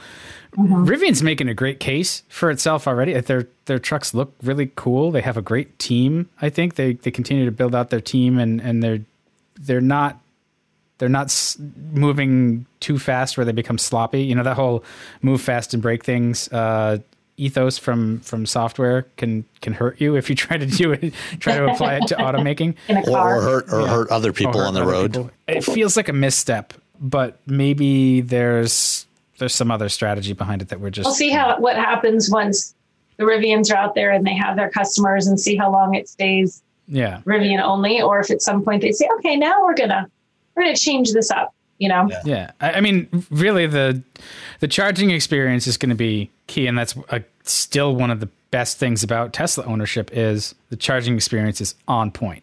It, mm-hmm. um, it, it's generally just better than anybody else so far. And so well, I, and could, I could see if Rivian wants to do that, where they want to make sure that you have a great charging experience with their product. I, I can see that. And that it's funny, the Tesla chargers up here because we get snow. So many of the Tesla charging stations, they're always cleared because of how they're located. So like the superchargers, you can always get to them. There's never a problem, even when there's snow. Some of the other spots where there are little chargers, like guys don't even know what they are, and there's like snow all packed up, and you can't even yeah. you can't even get to it to charge it. But you don't see that at the superchargers because they're always this super well marked giant bank, you know, and everybody knows what they are. So yeah, the access thing, even in the winter, you can always find yourself a supercharger at the supercharger network, but yeah. you can't necessarily get to the same EV charging station for somebody else that you've been using all year because now some plow guy didn't catch that those two little poles were important and he's buried them in eight feet of snow. Right. Yeah. and they're like behind a fence that sometimes right. is locked. Yeah. It's all. Yeah. Well, and, and, and that's, you know, that's, that's another complaint I have about chargers. Like, you know, good luck you know half the time finding the actual the physical charger. You know you've got a map you know it shows you oh there's a charging station here you know in this at this mall. But you know then you end up driving around for half an hour trying to actually find the physical charger. I mean yeah. luckily there's, any signs. luckily there's not anything else at malls these days so. Oh that's true. Gas stations you see the signs everywhere. You know for a gas station you have a biggest biggest sign shell station or bp or whatever Yeah, you can see there's from never the any signs. They're like there's never any, Right. there's never any signs on these chargers, so you have no idea that they're there. Right. They're hard to find. And like when you have Tesla superchargers, it's normally a huge a bank of them. And they're Yeah. so, you know, you you see them out of the corner and when they're at a gas station, you cannot miss them, you know, lined up on the side of like the rest areas and stuff in New Hampshire have them. It's this huge bank of them. You could not miss that those are Tesla charging stations right there. They're never hidden. They're always very easy to find. They can have a sign on the, you know, on the side of the highway like a BP. But still, once you, if you knew that they were there, when you get off the road, you're going to have no problem finding that. Let's let's do some listener mails. All right, listener Okay. now. We did it. We did like a little music intro for this. I'm sorry. Well, ask someone to do You're a it. Ask musician. the listener to do Yeah, it. I'm Have a- come with a little musical intro. That's music good. Yes, play. listeners, send in your you send in your uh, your musical interludes. Royalty free, please. yes, royalty free. We'll we'll, we'll give you um it will, what is it? Share alike. We'll we'll tell we'll tell people who did it. Don't we have loot? We need to send somebody some silly, silly automotive OEM loot. We, that's that's something on our to do list. Uh, we have a longer to do list. We've talked about doing things, and I'll, I'll, I'll, I'll send you a couple of uh, flash drives with automaker logos on them. and every every uh, every episode of the show. Um, but Listen, I've got a to do list that I'm going to get through in the next couple of weeks. I'll have time, so it's fine. Sure, sure, sure. So uh, first up, Sean Whitehurst. Good morning, WB hosts. I just listened to your episode with a healthy discussion on Super Cruise on the Bolt EUV. Earlier this week, a legendary member of the St. Louis Blues organization died in a car accident. It happened to be a Cadillac, which got me thinking. The autopsy revealed no fatal organ damage from the accident, instead listing cause of death as a cardiac incident. I know some autonomous systems take actions when a driver is not providing input. Do any uh, systems stop the vehicle? Fortunately, this, this accident resulted in a glancing blow to a minivan with minor injuries and then an impact with a barrier. Are any com- companies openly discussing measures their systems could take during a medical emergency? Even stopping in a lane of travel on a highway may be safer than the vehicle continuing with an incapacitated driver. I'm just curious about these outlier situations in autonomous design. So Yeah. the answer the answer is yes. Um, Cadillac uh, or GM does this with Super Cruise. Uh, they've got the infrared driver monitor system that's looking at the driver to make sure you're watching the road when you're using Super Cruise. And if you are not paying attention or if you become non-responsive, the the system will uh, and it'll alert you first. If you don't take the wheel, if you don't take over control, it will bring start slowing the vehicle down when it gets to 40 miles an hour. It turns on the hazard warning lights. If you're still non-responsive, it will bring the vehicle to a complete stop. And if you still don't respond, uh, you know, if you, if there's indications that you are, you know, incapacitated in any way, it will in fact use the OnStar system to call for emergency services. It'll it'll again it'll speak to you through the speakers first and say, "Hey, are you okay? Do you need help?" If you don't respond within a minute or two, it will call for call for help. Um, and GM, I think, is the, the only one right now that's doing the the call for help part of it. Um, I expect others will. I suspect Ford will be doing this when they launch their active drive assist uh, this summer, and also Nissan when they launch the Ariya with uh, at the end of the year with their ProPilot version two. But even ProPilot, the current generation ProPilot, if you if it thinks that your hands are not on the wheel, if you don't respond when it alerts you, it will slow the car down and, and bring it to a stop. Um, and a lot, most other systems like this uh, will do this. Even Tesla's eventually, uh, if if it thinks your hands are not on the wheel, we'll slow the car down and bring it to a stop. If it doesn't plow and- into something first, I'm and- and- sorry. yeah. I'm sorry. the, in the case of a. Tesla, it may take many minutes to do that, uh, depending on, on where you are and the road conditions. But but it will eventually stop. It doesn't call for help, but it, it, it will eventually stop the car. I tried it out in the um in Nissan, the ProPilot Assist in their current gen, and yeah, like we're driving, like okay, let's see, and it it aggressively lets you know. It's like Oh yeah, it's like listening to like the red alert in Star Trek at a certain point. Like, woo, woo, woo, okay, like, okay, okay, okay, put my hands on the wheel. But it so there's no way that if you if you missed that you should have been paying attention that you couldn't. So if you were incapacitated and that wouldn't wake you up, that would wake you up from anything. So you would have to really be incapacitated and then it, well, yeah, bring you to a stop, nice and straight line. that calling for help part is something that's been part of OnStar for a long time. It almost goes all the way back to the original OnStar implementation. that was that was in, an original 96. feature. Yeah. When if the airbags went off in a crash, it would wow. automatically call nine one one. which is like that's great. And I think that combining that with the ability of the car to actually get over to, you know, safely stop means that they don't have to wait for the airbag warning, you know, like to, to deploy. You don't have to wait until you've hit something. So it's, it's, I think it's a safety improvement. OnStar has always been so good with that. Like I, I did a thing years ago where they took us to on their little OnStar call center and you got to experience what they did and hear the stories. It's kind of amazing. It's always one of those things like I think it gets underrated for just how much that can help you if something goes horribly wrong they, in your car. So yeah. it doesn't surprise me that they're one of the first ones to say, okay, and also we will call for help if our, you know, Super Cruise decides that you're not yeah. you're somehow in trouble and need help. I mean, they invented the sort of telematics for the consumer like that yeah. um, as like a yeah. They were the first in 1996. Um, yeah, on where is their like network operations center? Their call center. There's, it's like in like South I don't Dakota, know right? all their call centers, but there is a big network right in the um, RenCen downtown in Detroit. Oh, okay. Where there's like there's like a cave, I, I, but that building is so huge. Like you go downstairs and there's an OnStar logo and a Batman bat signal. That's awesome. and they're honestly somewhere I have a picture. and They're doing like development stuff, but then they can take you up to where they have you know you have you can see the screens and it literally shows you how they can see that we're getting a lot of calls here we're getting a lot of calls there. They can see, like, it's so cool. They can see, say there was an issue. I don't know, there was a flood, there was a hurricane, there was an earthquake. They can see the sudden influx of OnStar calls and open things up so that they know, like, we have a problem here. It's it's an unbelievably sophisticated and interesting system to watch and to talk to the people who answer the calls, whether it's just the, hey, how do I get to the nearest Chick fil A or help, my husband's having a heart attack. It's amazing what that system is capable of handling. That's cool. Yeah, and you know they've they've responded to I want to say it's more than hundred thousand crashes. You know, sent out first responders uh, with hundred thousand crashes over the last twenty five years. Yeah. Uh, so it's you know it's used a lot. Um, you know, and and then you know also you know just for general help and, and assistance.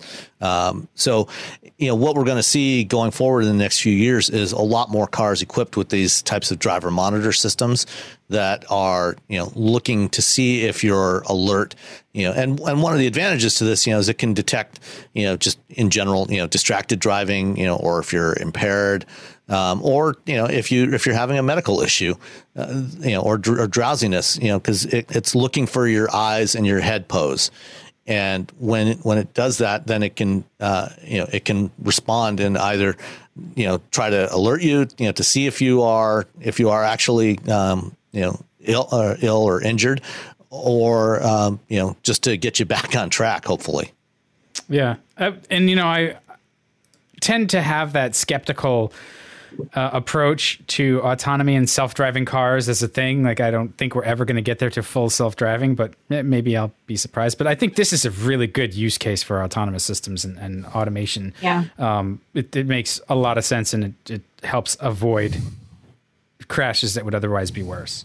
Even yeah. just that glancing blow that he talks about, like it, it sucks that there was another car involved, but if there was a way to, you know, um, make it just be that bad versus like hitting something, you know, much more violently. That's a good reason to have all that stuff. Yep. All right. Next up, Ged Hemingway. Uh, hey guys, I guess I can now say that without gender neutral preface uh, since Rebecca has left. Uh, Ged, well, you, you, you, missed your opportunity. If you if you'd sent this email in last week, you would have been okay. But I think guys but, is like a. a, a I'm okay with guys. Yeah, hey guys, like that. That's uh, that's encompassing enough for me. I got okay. it. Hello, right. fellows. uh, we're not we're not easily offended here. No, uh, she will be missed as she brought a perspective that was opposite what I focus on, and that's a good thing. And hopefully, uh, I think you know Nicole will will bring some of that to us as well. Um, electrification is the obvious future, and right now, infrastructure is a big obstacle, uh, which we were just talking about. There's been some action in the long haul industry with developing electric rigs, uh, but then in the consumer market, trucks with some nice towing numbers. I currently have a, a 2015 Chevy Volt and love the electric side of it for running around town. In the year of ownership, I've gassed it up maybe twice. However, for anything long haul, I take my 2017 Nissan Titan XD diesel. I have a 36 foot travel trailer, uh, which we take trips with, and I can't imagine attempting anything outside of battery range, which will be significantly reduced while towing. I get range anxiety enough from a diesel on cross country trips. Trying to find a station I can pull into and more significantly out of at proper intervals is hard enough with an established infrastructure, and you can sure as heck can't pull that into a charging station where uh, where that currently where that currently an option. What chatter have you guys heard for this side of electrification? I'd like my next vehicle, which is still four to five years off, uh, to be a full electric truck, but I can't do that if I can't do the one thing a truck was built for, and that's tow. Side note, I've never really looked uh, at what you guys look like until listening for about two years. And it's comical to me that my mental image of your voice has essentially had Sam's voice and Dan's body and vice versa. love, love the show. Keep up the good work. I think that's an upgrade. Sam, you have a deeper voice than I do, so that's good. Yeah, I think your interim step is going to be a hybrid, like a hybrid F uh, F series. Uh, well, no, I mean we've got full electric trucks coming. Rivian's right. launching later this year. Yeah. Um, Lordstown Motors claims they're going to be launching this year, but they're not selling to consumers anyway, uh, and don't don't expect them to ever uh, really arrive. Uh, but you know, GM is launching the the Hummer EV this year, and there's you know there's going to be more conventional um, type uh, electric pickups from GM uh, probably within the next year. I think you know we'll we'll see a, a Chevy pick, electric pickup. Uh, Ford's launching the F one fifty electric next year. There's the Cybertruck. Um, uh, come so on. Technically, right. I mean, it, it's supposedly. You know, yeah. So uh, there are there are electric pickups coming, but uh, he's right though. I think this is a real challenge. I mean, what you were just talking about, Nicole, with you know the the plow drivers, you know, plowing the snow on top of the chargers. Right, right. It's hard. It's hard enough with a, a car, you know, or a, you know, smaller vehicle. If you're towing something uh, with a truck, that's you know the the operators of these charging stations really need to start looking at how to change the configuration of these vehicles because I know uh, Dan Edmunds, you know, he he did several tests a couple of years back when the Model X first came out, doing some towing tests and trying to charge that thing up on a road trip while towing a trailer was really really hard because you know these, these most of these charging stations are designed to you know pull straight in or back in you know in bays because you're sitting there for a while. Um, they're not set up like gas stations where you know where you drive in drive out. And i think you know we're the you know companies like electrify america and and uh, chargepoint and evgo and blink and others you know, really need to start doing this. And I'm I'm going to be really curious to see how Rivian does this. You know, we just talked about Rivian, but how they do this with their charging stations. With um, you know, mm-hmm. what are they? You know, are they going to arrange them in a way that you can do that drive in, drive out? Um, because right now there really aren't any stations like that. I don't, you know, I think it's part of, you know, EVs are still in the process of being accepted by the public. You know, there's a lot of people who won't even consider one yet most of what most people are considering this point are vehicles that are just drive in, drive out is fine. Most people aren't considering towing with them. Like, I think that's still, I know it'll happen. I know realistically you can, but I think that's not where most of the EV using public is right now. And I don't know that they're going to be there for a little while yet. I think this guy is, is like kind of a, a nice exception, you know, that he's like, I want to be able to tow with mine, but am I going to be able to do it? I think for smaller towing jobs, you know, when more like local, like you're going camping uh, a couple hours outside of your house, you know, not going on a major road trip, towing a 36 foot trailer or something. I think it's just because the public isn't there yet and they're just trying to get, oh, okay, let's get the people who are most likely to adopt, the people who are most likely to adopt right now. They're driving cars. They're not worrying about a truck they can tow with. So it's almost like it feels like a phase two thing that they'll actually make the chargers work for that. I wonder if some of it too is a blind spot from the the, the the folks that developed the current EV landscape. Um, mm-hmm. Now that we've got automakers getting in there and really applying it to trucks, they're going to understand truck uses and they'll figure out how to apply that, you know, and how to make it work and, and what changes to make. Um, you know, because I think that EVs they've gotten their rise from folks outside of the automotive industry with sort of a narrow perspective. You look at who's at, at you know at the top of those those companies and sort of driving product decisions. Um, there's not as as many like automaker veterans getting them to this point. Now they're starting to to bring in automaker veterans and and and my point is kind of going off the rails here a little bit, but like I just think that you know as as you have them EV trucks integrated into your normal product development cycle, they're going to have to figure out all of those things. How do, how does it work? You know, car makers do this. Like how does it how does it work at the gas pump? How does you know all of this stuff? Like how convenient is it? How, what's it like to use? What changes can we make? Um, how can we partner with industry in, in certain places to make it a little easier we can both sort of you know get some sort of uh, shine from a new development so that's going to come as they uh, develop the, the, trucks for for market. I guess where i was going with like you're probably going to want to wait a few years before you do an electric truck is like the ones that are going to come to market tend to be like really premium like the hummer. I i, I know that it it it's a truck but it's kind of like that's a super premium bauble like i don't expect any of those to ever be used like a truck, I guess is like my my thought. And the Rivian, it's supposed to get here, but I, am I'm I'm doing my skeptic bit, I suppose. Um, which I know Rivian's, is a shock. Rivian's going to get here because they've done a lot of stuff with their truck. Their truck is. Yeah. It, it, it's you know out there running light. Emme Hall took it. For, they're, they're doing. They're doing pilot. They're out there. You know, yeah, they're they're doing pilot production now yeah. with those. I, yeah, um, and and it's premium. I mean, it starts at sixty seven thousand. You know, before the tax breaks. Like that's not ridiculous but, for a truck. Like that's yeah. true. Oh, um, and and you know, GM. Uh, you know, GM is going to launch you know something you know much more conventional you know than the Hummer. You know, more conventional pickup than the Hummer, probably in twenty twenty two. Um, and Ford's you know doing the F one fifty, which is you know much more conventional. You know, very conventional truck. um, so they'll they'll be there, you know, within the next eighteen months. You know, we will have a bunch of electric pickup trucks on the road. Okay, I, that's sooner than I expected, but again, I'm, but but towing towing is going to be a challenge because you know when you when you put a tra- attach a trailer to an electric vehicle, you can count on cutting the range in half. Generally, is, is the rule of thumb.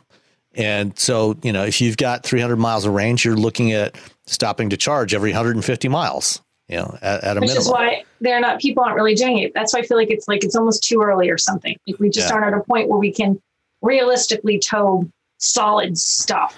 You well, know, really tow. At, at yeah. least long distances. Right. I think that's right. that's the the difference. Right. Is like, can you tow cross country, or can you tow you know, within a 20 mile radius or something. Yeah. Like I think they work if you're just towing a short distance, like that weekend trip, day trip situation. But if you're towing every day and you're towing something heavy or you really want to go on a long distance, I don't think they're there yet. I don't know when they'll be there. And so that's why the Chargers, I don't think, are matching up with it. Well, because that yeah. kind of driving doesn't happen for them just yet. They may not be there for quite a while. I mean, yeah. it's a it's a good idea, I think, to look at what's going on in the heavy truck side and see like we're definitely going to see uh, electric. What is it? Class eight or uh, you know, electric yeah. box trucks and stuff. You know, like yeah, semis. You're going to see those for intercity and intracity use yeah. a lot sooner than you're going to see cross country. Just because, Agreed. like, the, the the batteries are just not there. The charging is not there, and if you're going to make charging on that it, it, at all quick enough, uh, that's going to be really really hard on the hardware, on the, the batteries themselves. And so it, there's a lot to get to that. Yeah, I mean, for, for, for, you know, long haul trucks, you're looking at megawatt, uh, one, one to one and a half megawatt charging rates. You know, whereas today the fastest chargers out there, you know, are the Electrify America stuff, 350 kilowatts. Yeah. Um, and you know, the, the Porsche Taycan is the first one that can use that. You know, they, they charge at 270 kilowatts. Uh, the Lucid Air coming out later this year is going to do 350, and there's there's others that are, that are going to be coming out doing that 300 to 350 kilowatts. But we're talking three to six times that much with these long haul trucks, and that's that's technology that's still in development. It doesn't it doesn't exist today. It'll it'll get there. They'll eventually figure yeah. it out, or like it will. It's just oh, when. no, it like, will. Yeah, I mean, it's, it's still it's still several years off. Yeah, it's just too far off. Like it'll yeah. get there, but I don't know if it'll get there before this guy needs to buy a truck. Well, so if he needs yeah. to buy a truck and he wants to cross country tow, I still think that like you're going to have hybrid options, which will get you better fuel economy, and they'll they'll tow across the country no problem, and they'll probably do some plug in too, so you get an X amount of range, electric only before. Uh, before you have to yeah. run the gas engine. there's there's the F one fifty hybrid. There's a new Tundra coming later this year, which will probably have a hybrid option at, at some point. Um, so yeah, those are those are viable options. What's I he think. driving now? The Titan XD. Yeah, Titan XD diesel. Yeah, so yeah. that's that's a that's a pretty like that's half halfway between uh, like a 1500 and a heavy duty, right? Like that's that's Yeah. uh, Kind of, sort of, yeah. yeah. So that's that's going to be his keys, just to sort of match up capability. All right. Travis writes, I'm looking for thoughts on elderly SUVs. I have a 2003 4Runner with 235,000 miles that is my third backup beater. It's a solid driver and hasn't given me any trouble other than a minor oil leak. We inherited my father in law's 2001 Suburban with 230,000 miles. The Suburban looks fresh off the showroom floor, while the 4Runner has seen better days. Which should I keep as a people hauler, flood, Home Depot ox? I live in Houston, so flooding is always a concern and snow isn't. 4Runner is all original, but recently redid the suspension and brakes. It's rust free and the paint is completely faded and it's just the V6 yet. I'm lucky to do better than 14 miles per gallon. Uh, the Suburban, on the other hand, is a rebuilt 5.3 liter V8, new transmission, and looks nearly brand new. It gets similar gas mileage, doesn't ask for premium in the manual, and has much more comfortable ride. But the 4Runner looks cooler. My friends are evenly split on what to do, so I need adult advice. Well, you've come to the wrong place for that. You're out of luck. That- His, his daily drivers are a Kia Soul for his wife and a Chevy Cruze for him. And my wife said no to keeping both and or selling one of her one of our dailies. His wife So- is smart. Yeah. So so you got to choose between a 2003 4Runner um, or uh, a 2001 Suburban. What do you choose? I think you put the 2003 4Runner on one of the auction sites that drives up the price. Bring bring a trailer. Yeah. Because the 4Runner, even with ratty paint, like the 4Runner has a little bit more affinity for buyers. I, I mean, a really nice looking Suburban, though. That's, yeah. So he just, so I'm following, he has to keep one, he has to sell one. Is that where we are? Yep. Yep. Does he need the cash for it, or is his wife just like get this His, car? his wife is saying driveway? one of one of the SUVs must go. Well, I think his wife is looking at a driveway full of like five vehicles. Full of like, this is cars. nonsense. Like, get rid of these. I uh, keep the 4Runner just because I like it better. I don't know. Oh, we're split. Sam, you going to break the tie? Uh, if you're looking for money, I would say sell the 4Runner because it'll probably Yeah, get you more cash. But if you're like, which one is would I keep just to keep and like get rid of one? I keep the 4Runner. I think that's fair. Yeah, that's fair. Yeah. Uh, I think I think that's that's reasonable. You you're definitely you know I think there there's a fan base out there for stuff like the 4Runner that you know post that up on Bring a Trailer and you will probably get way more than you expected for it, um, especially if you take some good photos of it. But um, you know I mean that that suburban you know will probably easily run another two three hundred thousand miles you know with with regular maintenance. Well, I mean, but so will the 4Runners. Like Yeah. that's the thing. Like there, I'm. That's what I'm trying to get past. Is like, well, practically, the 4Runner is going to be worth more to sell. They're both going to require. Although Suburbans you know have good resale value too. okay, so here's the thing: which one rusts more? I've seen Suburbans. That's a GMT 800, Yeah. uh, 2001. So those lose their rockers all the time. Um, they're otherwise this one generally he pretty says it looks brand new you know it's it looks like it's fresh off the showroom floor even though it's you know 20 years old Yeah. Um, hmm. That's a hard one. Maybe post them both and then just don't sell the one that doesn't bring them money. I don't know. but post them think both the within 4Runner, the 4Runner is going to get more money. I bet if you posted them both, the 4Runner is going to get him more cash. I, I think so too I'll agree with that. So if you need to sell one and you need the money, or you just want to get the most money Yeah. you know for Yeah, it yeah, the 4Runner. um, Yep. the emotional choice, you know, I think the 4Runner is probably more fun. Uh, and it's definitely, it also sounds like it's more of like a beater class car too, um, with the way it looks versus the Suburban that looks super cushy and nice. Uh, so I don't know. The 4Runner is going to be like, it, they just have that reputation. They're like reliable and, and, uh, you know, they, they do all the off road stuff. So there's, there's more people who are going to go bidding for that versus the Suburban, which is giant. And I love giant SUVs and they're very useful. So I'd, I'd keep the Suburban. that that is another thing to consider you know is like where you're you going to drive it you know and he's using it you know for hauling stuff around so that extra space in the suburban may be useful to him but you know the size you know may be a challenge just in terms of maneuverability so Yeah. When he's in Houston, so I don't think the size is a problem. there's Everything's lots lots of space in houston Um, uh, tell us what you did. all right uh, i think we should probably call it there we're It's lunchtime. running on 1201. Yes. Thank you for joining us. Thank Yeah. you for joining us, Nicole. Thank you. I'm glad to be a part of this. Are you going to come fun. back next week or have we scared I'm you? going to come back back next week. All yeah. right. All right. Well, thanks everyone for listening. All right. Bye.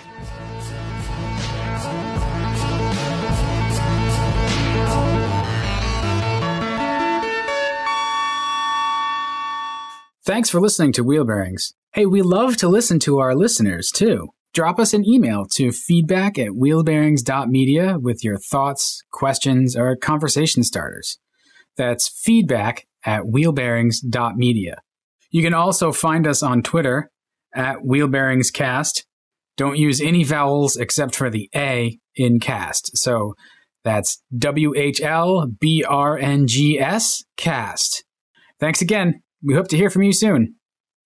When you need mealtime inspiration, it's worth shopping Kroger, where you'll find over 30,000 mouthwatering choices that excite your inner foodie. And no matter what tasty choice you make, you'll enjoy our everyday low prices, plus extra ways to save, like digital coupons worth over $600 each week. You can also save up to $1 off per gallon at the pump with fuel points. More savings and more inspiring flavors make shopping Kroger worth it every time. Kroger, fresh for everyone. Fuel restrictions apply. Save big on brunch for mom, all in the Kroger app. Get 16 ounce packs of flavorful Angus 90% lean ground sirloin for $4.99 each with a digital coupon. Then buy two get two free on 12 packs of delicious Coca Cola, Pepsi, or 7UP, all with your card. Shop these deals at your local Kroger today or tap the screen now to download the Kroger app to save big today. Kroger, fresh for everyone. Prices and product availability subject to change. Restrictions apply. See site for details.